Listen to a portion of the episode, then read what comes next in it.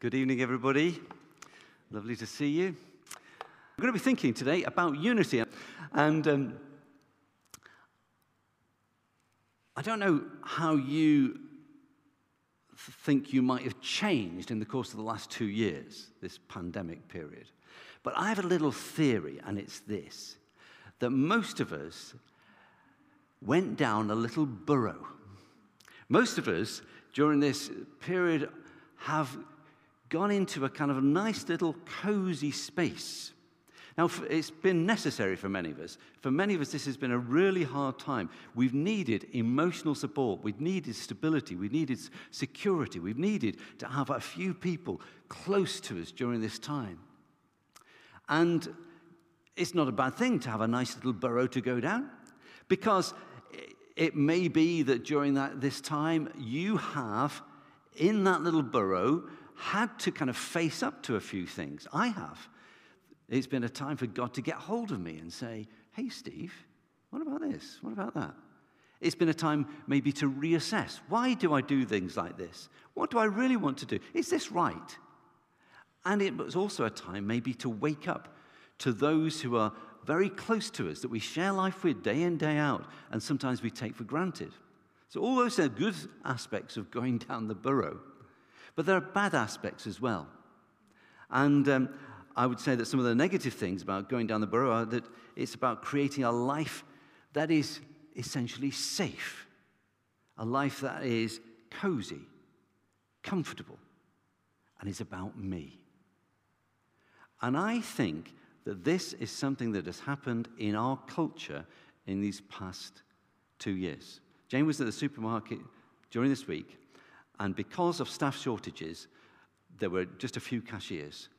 And she said it, it was like World War III was about to break out. Everyone was really agitated. This is not right. Where are they? It's not like this in Aldi, even.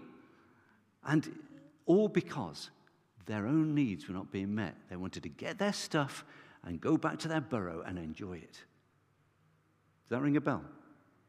I wonder whether you recognize that in yourself. Because I think it has affected our society and I think it has affected our church. We coddle ourselves with our box sets and our Amazon deliveries. For some of us, we sit in our burrow and we've succumbed to anxiety and fear. For some of us, it's been about opting out of a life that's based in wider networks, editing out of our lives people who are inconvenient, people who are not like us or surplus to requirements, and just having a very narrow life. Do you recognize any of this? I do.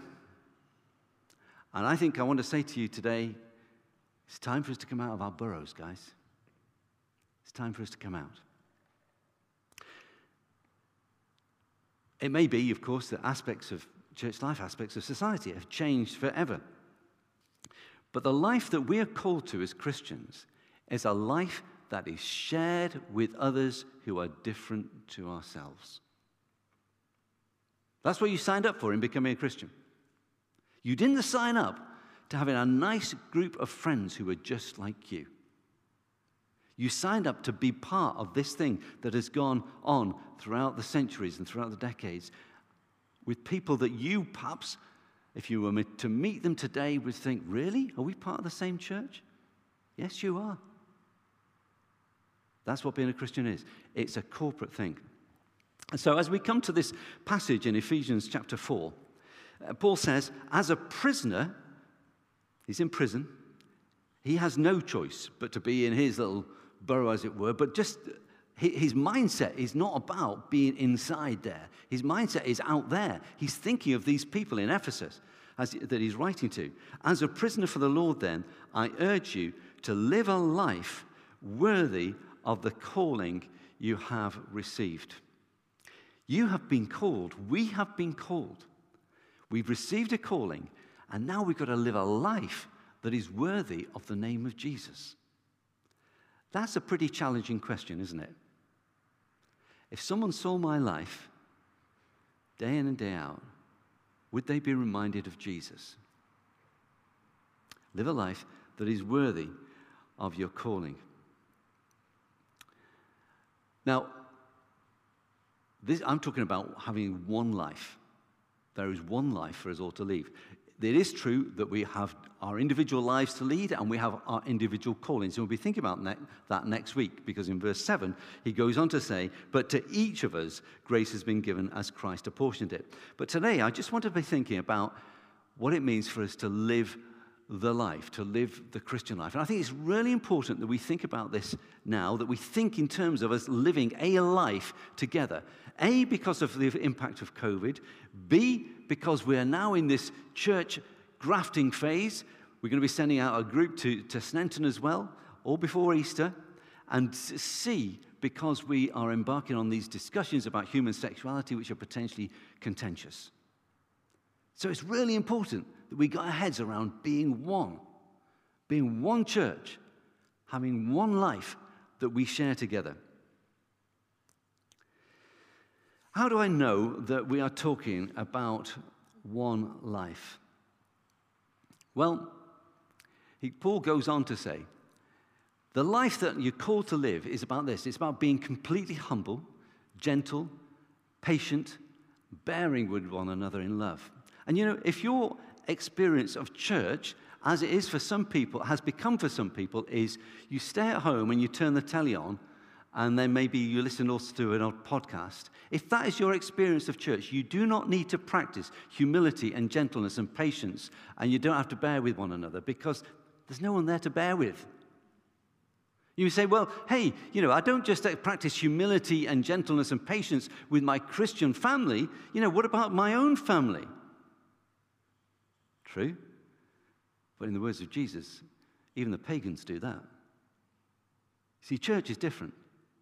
Church is recognizing that we've got brothers and sisters who, are, who we wouldn't choose, who are very different to us. But actually, we're called together. We're called to live a life.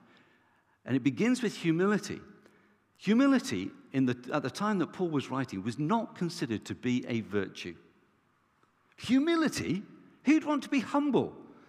Of you started watching uh, The Apprentice, humility is not a quality that people are looking for in, the, in those apprentices, is it? And in the ancient world, it definitely wasn't. You know, humility was for slaves and servants and people like lowly people. You don't want to be humble. Why would you want to be humble? Well, the reason that humility is the Christian virtue above all others is because our Lord the one who is supreme and over us, got there by being humble. You know what is, we, Gareth has already quoted Ephesians, uh, Philippians chapter 2.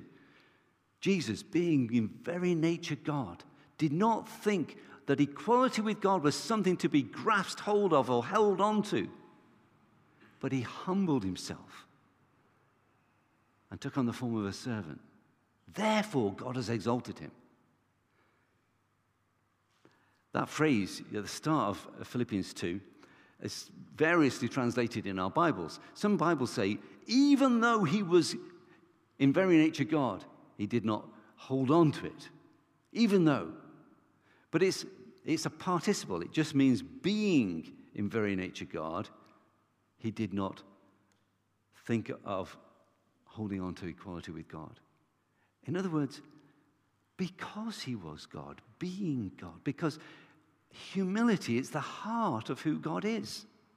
There's always been this lovely, selfless interaction between Father, Son, and Holy Spirit. Three persons, one God. We know about humility for different reasons. We learn humility in the church because the one qualification for being part of a church is to know that you are broken, that you are sinful, and that you desperately need Jesus. If you don't think you do, you can't be part of a church. It's the only qualification. And therefore, humility has to be that baseline in all our relationships. And if we know that we need mercy, then we can be gentle with one another, can't we?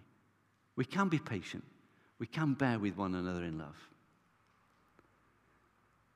But as I said, you don't need any of these things if your idea of a Christian life is just you on your horse going into the Wild West with just you and God. The Christian life is a corporate life. Let me just quote to you a few of the things which are uh, descriptions of this life in the New Testament. In chapter 5, Paul says, Live a life of love, just as Christ loved us and gave himself up for us as a fragrant offering and sacrifice to God. And then in Colossians chapter 1, he says, Live a life worthy of the Lord and pleasing Him in every way, bearing fruit in every good work, growing in the knowledge of God. Notice, live a life. Not live lives, live a life. And then 1 Thessalonians, God did not call us to be impure, but to live a holy life. And 2 Timothy chapter 3, everyone who wants to live a godly life in Christ Jesus will be persecuted. It's a life. It's a life. Why is it a life? Because we are Jesus' body here on earth. He, he, he, and he lives in us by his Holy Spirit. So the life that Jesus lived was like this, wasn't it? It was a life that was holy. It was a life that was pleasing to God. It was a life that eventually led to persecution and death. And that life he wants to continue to live through us. So that when at work tomorrow, somebody sees you and your reaction in a particular situation, they sense, oh, I've seen that before somewhere. Oh, yeah. We, we had uh, someone come on foster placement with us, and there were three people who'd shown her love in her life. Because we've been around Nottingham a long time, we knew them all. They were all Christians. And she'd seen the life in this person and that person and that person. It was the life of Jesus living in them. You know, we spend loads of time fretting about how we're going to make the most of our life. I think we, sometimes it's a wrong question. Jesus wants to carry on living his life in us, his body, the church. So there's a life to live. I pray that the eyes of your heart may be enlightened in order that you may know the hope to which he's called you, Paul writes in chapter 1, the riches of his glorious inheritance in his holy people. So, there's a life to live and there's a unity to maintain. He goes on to say, make every effort to keep the unity of the Spirit through the bond of peace. Now, I want to tell you a fact. The fact is, Christian unity exists. It is a fact. It's just as much a fact as my sisters and I are siblings. The fact is that you are related to every Christian on this planet. From God's perspective, there is unity. But that unity takes effort to maintain. You probably know that seven years ago, God called me to start um, Nottingham City Prayer. And I'd been on a real journey up till then. Because when I came to Nottingham, you know, I have to confess, there's some pretty amazing churches in Nottingham. And I, and I, I, I would go into, say, somewhere like Trent Vineyard. It's massive. Thousands of people. Wow, this is so successful. And I would feel so small. And I'd feel, oh, I've got to keep a distance from them because it's so threatening. And God did a work in my heart in the course of these years, which has led me to this position now to, of trying to build unity in the church. Now, when I go into Trent Vineyard, I say, hey, look, is this great? This is mine. It's mine because it's ours. We won. We really are one. But we have to maintain the unity of the, of, of the faith in the bond of the Spirit, unity of the Spirit in the bond of peace, because it takes effort. So I just want to think about the effort that it takes. It takes effort to work at our relationships, doesn't it? Especially with people who are different to us. It's really easy for you in the life of the church to develop a few close friendships with people who are like you. Well, so what? Even the pagans do that. But to develop friendships and relationships with people who are different to you, you find a bit awkward, you feel a bit embarrassed about being with, that's Christian love. That's Christian unity. I know one of the greatest things, greatest witnesses of this church over the years has been our football team. Pray God it will still be Sam. Because people see, have seen in that football team something different about people building relationship. People who are very different, loving one another and supporting one another. That's what it needs to be like. It takes effort. It takes effort to reach out to other people. You know, you can spend your time thinking, huh, well, so and so so's not been in touch with me, have they? Why should I reach out to them? Well, why, why shouldn't you reach out? Why shouldn't you be the one who takes the initiative? If we all just sat there waiting for that, the other person to take the initiative, it would just fizzle out, wouldn't it? It takes effort. Make every effort to keep the unity of the Spirit through the bond of peace. Make every effort to work through your hurts. It's really easy, especially in a larger church, when something happens to think, oh, well, I'll just avoid being at the same service as them. But that's not the Christian way. The Christian way is to go through the pain of confession and forgiveness and restoration. It takes effort to maintain the unity of the bond of peace. So, it's a fact, but it takes effort to, to, uh, to maintain. Why should we bother? Well, we bother because there is one body, one spirit, just as you were called, to one hope when you were called. One Lord, one faith, one baptism, one God and Father of all, who is over all and through all and in all. We share one hope and one destiny. We are the body of Christ. There's one body and there's one spirit who, who lives in that body, and we share one hope. And that hope is more important than your career plans or your marriage plans or your retirement plans. It's more important. That hope that we all have is more important. We have one Lord, and it's our relationship with Him and our faith in Him that forms the basis of our relationships with one another. We have one baptism. You know, I don't have my baptism. And I, I, just want to speak to some of you here tonight who may not be baptized and may need to be baptized.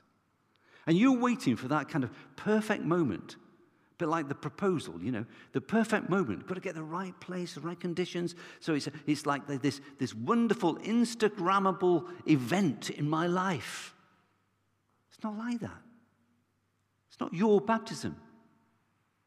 There's one baptism. We all share in it.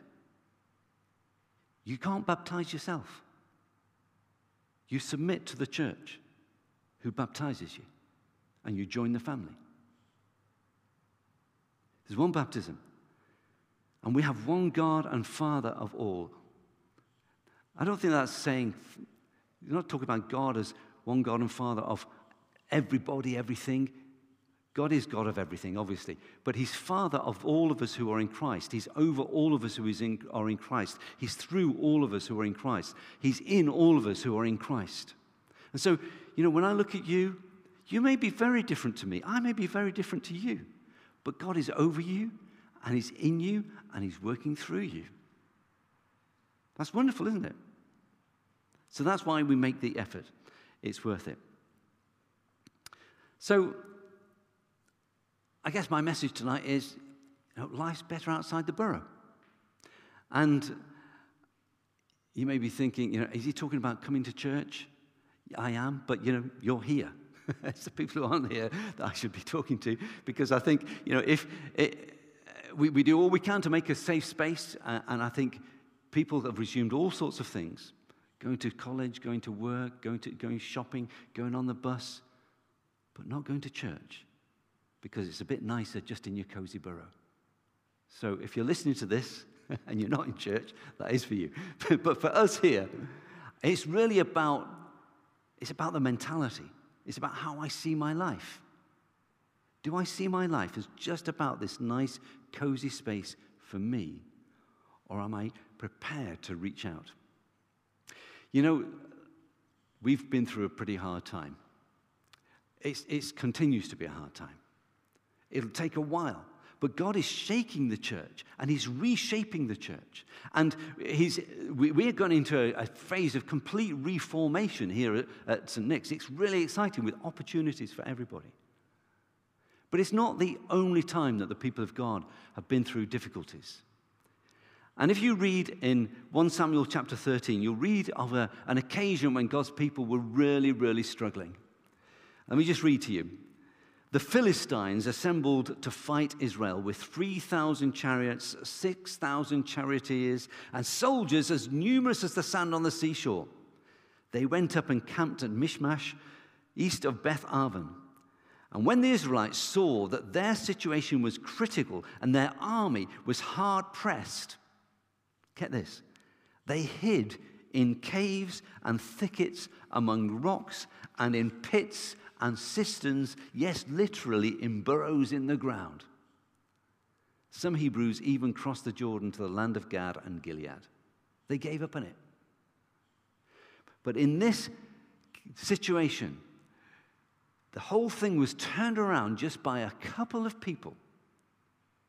It was Jonathan, Prince Jonathan, the son of the king, who said to his, his armor bearer one day, Come, let's go over to the output, outpost of those uncircumcised man, men. Perhaps the Lord will act on our behalf. Nothing can hinder the Lord from saving, whether by many or by few. So both of them showed themselves to the Philistine outpost. And the Philistine said, Look, the Hebrews are crawling out of their holes. They're coming out of their burrows. The men of the outpost shouted to Jonathan and his armor bearer, Come up to us and we'll teach you a lesson. So Jonathan said to his armor bearer, Climb up with me. The Lord has given them into the hand of Israel. And they, there's an amazing victory that they achieve.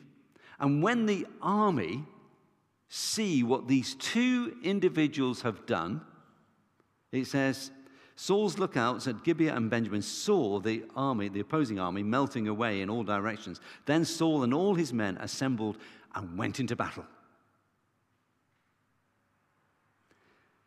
So, in this season, at this time, I think God is calling the Jonathans out there, a few people who are going to come out of the burrows, who are going to say, hey, the Lord can achieve victory with a few or with many.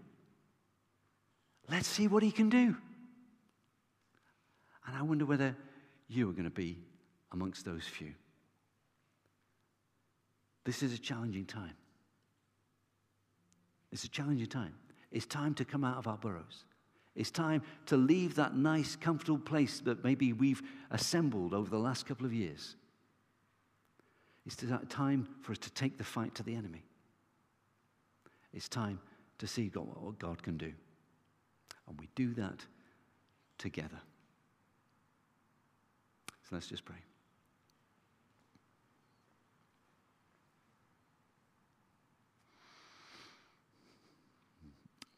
Just a, a bit of space, first of all. just throwing out a few things which I felt the Lord gave me, particularly for tonight. Um, word to younger people, word about baptism. Some of those things may be for you individually, and if so, I just want to encourage you to really lay hold of them and respond in your heart and do something about them, what God is saying.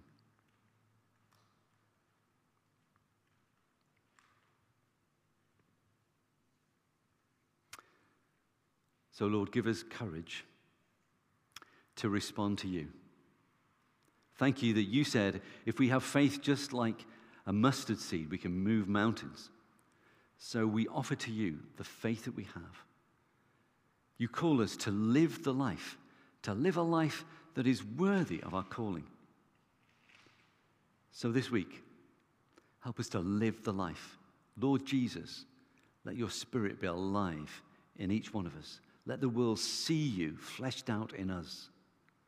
You call us to maintain, to, to make the effort to maintain the unity of the bond of peace. So we commit to do that. We commit, Lord, to reach out to other people. We commit not just to stay in our nice little friendship groups. We commit to be the body of Christ for your glory in this city. In Jesus' name, amen.